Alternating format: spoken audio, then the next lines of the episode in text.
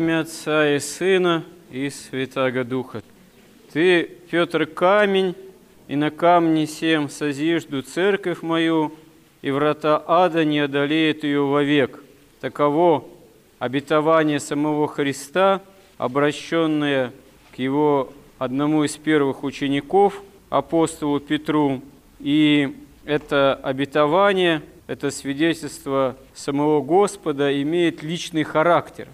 Фундамент церкви – это апостолы, это живые конкретные личности учеников Спасителя. И в этом есть, можно сказать, своя великая тайна, потому что спасение человеческого рода от греха и смерти – это дело личного схождения Бога в мир, Бога Слова по благоволению всех лиц Пресвятой Троицы. Это действие личной божественной любви. И спасение в церкви – это спасение каждой конкретной живой личности, которая возжаждала истины и обратилась ко Христу.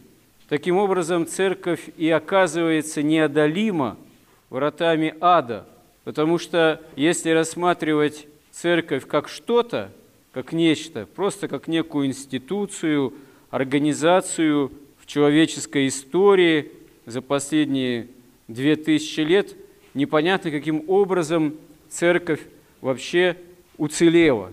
Непонятно, каким образом действительно церковь не одолевают врата ада, потому что столько на церковь восстает гонителей, да и не только по этой причине можно удивляться, как церковь оказывается неуничтожима. Внешние гонения – это одно – но одновременно с этим, будучи больницей, духовной лечебницей, церковь изобилует и многими немощами изнутри, потому что наше церковное собрание, с одной стороны, оно действительно призвано к святости, призвано к торжеству, можно сказать, небесному, но, с другой стороны, действительно мы являемся церковью воинствующей, и не только в смысле, что легко побеждаем грех, а еще и в том смысле, что грех очень даже воинствует против нас. И порой на примере отдельных людей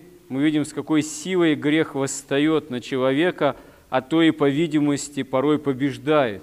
Когда мы видим, что кто-то падает, кто-то уходит из церкви, да и сами часто падаем именно в греховные те или иные мысли, действия, поступки, утопаем в пучине собственной греховности. И тем не менее, церковь оказывается неодолима, потому что благодать Божия, помощь Божия, милость Божия неизреченны. И Господь действительно действует не как некая безличная сила в своей церкви по отношению к человеку, а действует именно как живой и конкретный живая конкретная божественная богочеловеческая личность, которая являет милость Отца Небесного и действует с помощью Святого Духа, в Духе Святом, в полноте благодати. Это есть действительно великая тайна спасения в Церкви как богочеловеческом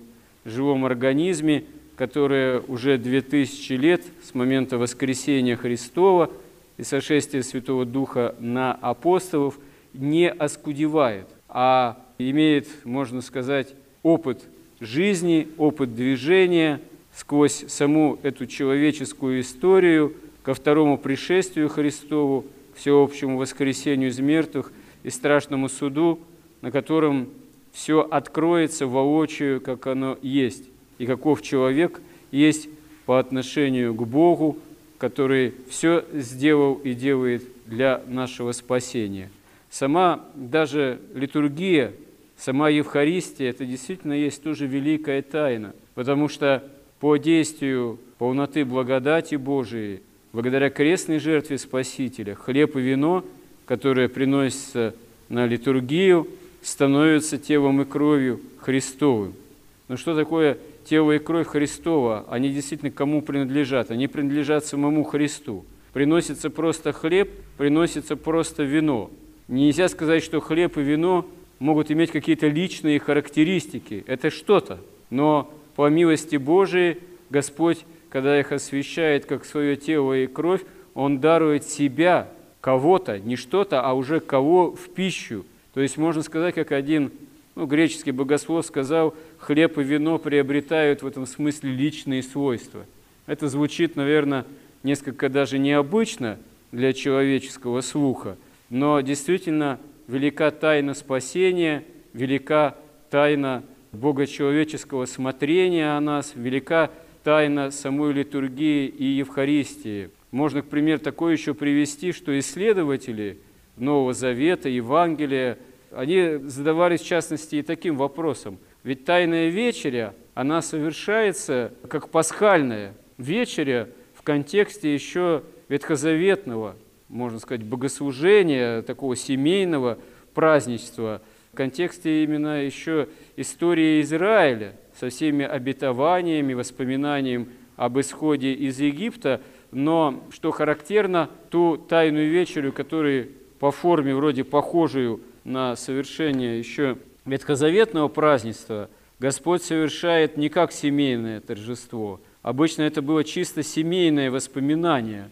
э, вот именно преломление хлеба, благословение чаши с вином и вкушение еще и агнца, запеченного вместе с хлебом и вином. Но Господь собирает не семейное торжество, не семейный праздник. Он собирает своих учеников, которые являются представителями разных семей Израиля. И таким образом традиция преломляется, традиция меняется, традиция наполняется совершенно иным смыслом, где во главе уже не просто какие-то воспоминания, во главе не какой-то закон, как нечто, который вроде дан тоже Богом, и действительно он дан Богом, и который соблюсти во всей полноте все равно было невозможно, хотя израильтяне, фарисеи, книжники кичились, что они вроде как закон соблюдают, но вот закон, как нечто, притворяется в совершенно иное. Агнцем, вместо запеченного агнца, который полагался тоже вот, в качестве воспоминания исхода из Египта, оказывается сам Христос. Христос себя предлагает в качестве этого пасхального агнца. И традиция ветхозаветная таким образом становится нечто совершенно новым, становится новозаветной, евангельской традицией, евангельской жизнью, становится церковью, даруется Господом, как церковь через апостолов – и утверждается прежде всего в жизни литургической, причащении тела и крови Христовых. Но, будучи причастны чашей Христовой, мы должны не забывать, что самое главное, что мы должны от чаши черпать именно при личной встрече со Христом, при личном общении с Ним, это личная же укорененность в желании исполнения Его евангельских заповедей. Это должна быть в нас тогда Его жертвенность, Его жертвенная любовь себя являть. Если с нами этого не происходит, если мы не являем никаких начатков, начал, пусть небольшой степени жертвенной христианской любви по отношению к Богу ответной и к другим людям по Его заповедям, значит, мы очень рискуем.